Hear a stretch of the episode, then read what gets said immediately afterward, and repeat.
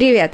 Весенне-летняя, зажигательная, умопомрачительная игромания здесь, чтобы представить тебе совершенно новые новости. И немножко старые, потому что сегодня вторник, а мы захватываем еще и выходные. Так что вся вот эта лавина новостей сейчас обрушится на тебя. Берегите головы, господа. Мы начинаем.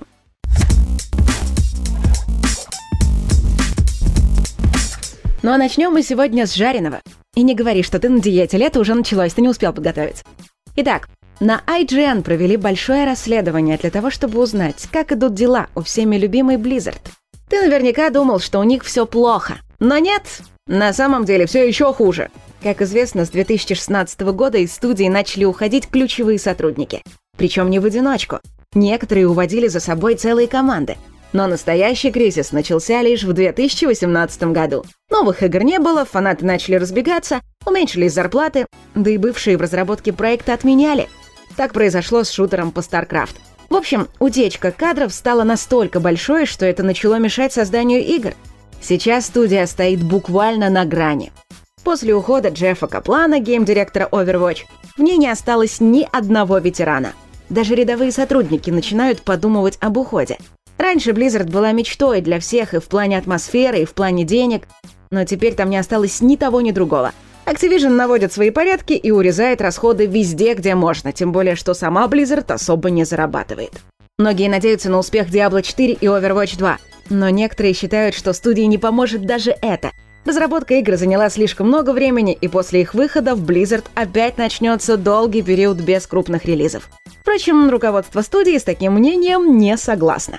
Оно заверяет, что атмосфера в компании хорошая, и Blizzard точно ждет светлое будущее. К примеру, ссылаются на мобильную Diablo Immortal. Дескать, ее ожидает большой успех, особенно в Азии. Будем надеяться, что знаменитую компанию не постигнет глобальная катастрофа, и в перспективе Blizzard еще не раз удивит нас. Ну давай отвлечемся от грустных мыслей и поговорим о чем-нибудь хорошем. Сегодня состоялся релиз долгожданного ролевого экшена «Биомутант». Во время первых демонстраций он вызывал у игроков бурный восторг. Чувствовалось, что у проекта есть огромный потенциал. И можно поздравить разработчиков. Они успешно запороли все шансы на успех. Средняя оценка на ПК и Xbox 68 баллов, а на PlayStation еще ниже. Ругают буквально все. Сюжет, однообразность и отсутствие глубины. Мол, поначалу все отлично, а затем становится попросту скучно. Правда, есть и те, кому похождения героя-мутанта очень даже понравились. Они ставят проекту 90-95 баллов из 100. Но таких среди критиков, конечно же, совсем немного. Ну а чтобы прочитать о наших впечатлениях, заглядывай на сайт. Ну а теперь давай разберемся, чего ждать на грядущей E3. Разработчики Atomic Heart заявили, что игра уже готова, и сейчас они занимаются ее полировкой. Игру обязательно покажут на E3, но про дату выхода авторы пока не говорят и призывают их не торопить. Так что возможно, что в этом году проект мы все же не увидим. Также многие компании в этом году снова не дотерпят до E3. Поэтому ждем, что летний праздник новостей и анонсов начнется уже на этой неделе. По слухам, в четверг состоится большая презентация Dying Light 2, а вечером в пятницу, если верить инсайдеру, закончится эмбарго на публикацию материалов по Far Cry 6. Ждем обзоров и интервью, а сама Ubisoft должна показать новый трейлер и анонсировать коллекционное издание с очень крутой статуэткой. Ее видео уже появилось в сети, но показать ее мы, увы, не можем. Но, если честно, мы бродим вокруг да около главной бомбы минувших дней, а именно утечки материалов с грядущей презентацией Square Enix. Ну-ка, ну-ка, что там? На E3 должен состояться анонс экшена Final Fantasy Origin от студии Team Ninja, создателей хардкорного соус-лайка Nioh. Но, разумеется, на этот раз особого хардкора не будет, все-таки финалка это вам не Dark Souls, и в нее играют совершенно другие люди. На старте игра будет эксклюзивом PS5, но и на ПК она тоже должна выйти. Также ждем на E3 новую игру Eidos Montreal. Она сделала последнюю Deus Ex и Shadow of the Tomb Raider. Джейсон Шрайер говорил, что студия занята проектом по Стражам Галактики, но это было давно, поэтому не факт, что информация еще актуальна. Но на этом новости не кончаются. М-м. Парадоксы анонсировали стратегию Виктория 3. Сказать, что ее ждали поклонники, это вообще ничего не сказать. Разработчики решили углубиться в дипломатию и мирное развитие, предлагая чуть ли не идеальный симулятор общества. Хотя, конечно, и без войн не обойдется. Куда ж без них? Ведь мы будем традиционно управлять странами в 19 и начале 20 века. Роскомнадзор, воодушевленный победой над Твиттером, решил наехать на Google. Мол, Он не удаляет кучу ссылок, которые ведут на запрещенный контент. Так что если Роскомнадзор начнет замедлять Google, это затронет все сервисы компании, от почты и поисковика до Ютуба и других платформ. Rockstar теперь делает не только GTA, но и музыку. Студия стала соучредителем нового музыкального лейбла и с 4 июня будет выпускать композиции, которые 9 июля объединят в первый полноценный альбом Monday Dreaming.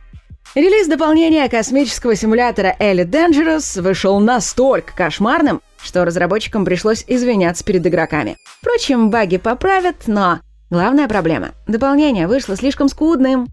Продюсер Konami подтвердил слухи, что издательство собирается отдать разработку игр по своим брендам сторонним компаниям. Так что ждем возрождения Metal Gear и той же Castlevania. А хочешь узнать, как идут дела у эпичного долгостроя Star Citizen? Можешь скачать игру бесплатно и посмотреть сам. Причем на официальном сайте до 3 июня сервера будут открыты для всех.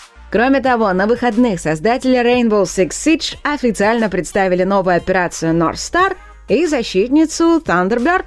Она ставит гаджет, который автоматически лечит тех, кто приблизится к нему, будь то друзья или враги. А еще Ubisoft заметно переработает фавелу. Ну и как всегда, заканчиваем вторничные выпуски контентом для души. Да, я сейчас про книги. Сегодня я посоветую книгу Питера Джеймса, которая называется «Убийственно просто». Это первая книга из серии о загадочном детективе Рой Грейси, который любит криминальные загадки, паранормальность, мистику и свою рыбку Марлон. Итак, для начала, как всегда, представь. Вот ты же любишь розыгрыши. Все их обожают, особенно те, над кем шутят. Вот чтобы так вот пошутить, а потом сесть всем и посмеяться, типа «Ну какой же я балагур!» Какая остроумная шутка получилась. Вот эти ребята из книги тоже решили пошутить над своим другом на его собственном мальчишнике. И да, хранить его заживо было так себе идеей. Особенно учитывая, как они подняли на уши потом весь город. Переборщили, да? Но все мы знаем специфичный английский юмор. Короче, читай, чтобы узнать, чем все это закончилось и как развивалось. Хороший такой добротный детектив, в котором классно переплетается сразу несколько сюжетных линий, и он точно понравится всем тем, кто любит остросюжетные блокбастеры и шутки, юмор. Короче, читай. Убийственно просто. Питер Джеймс. И увидимся уже завтра. Береги себя и свою психику и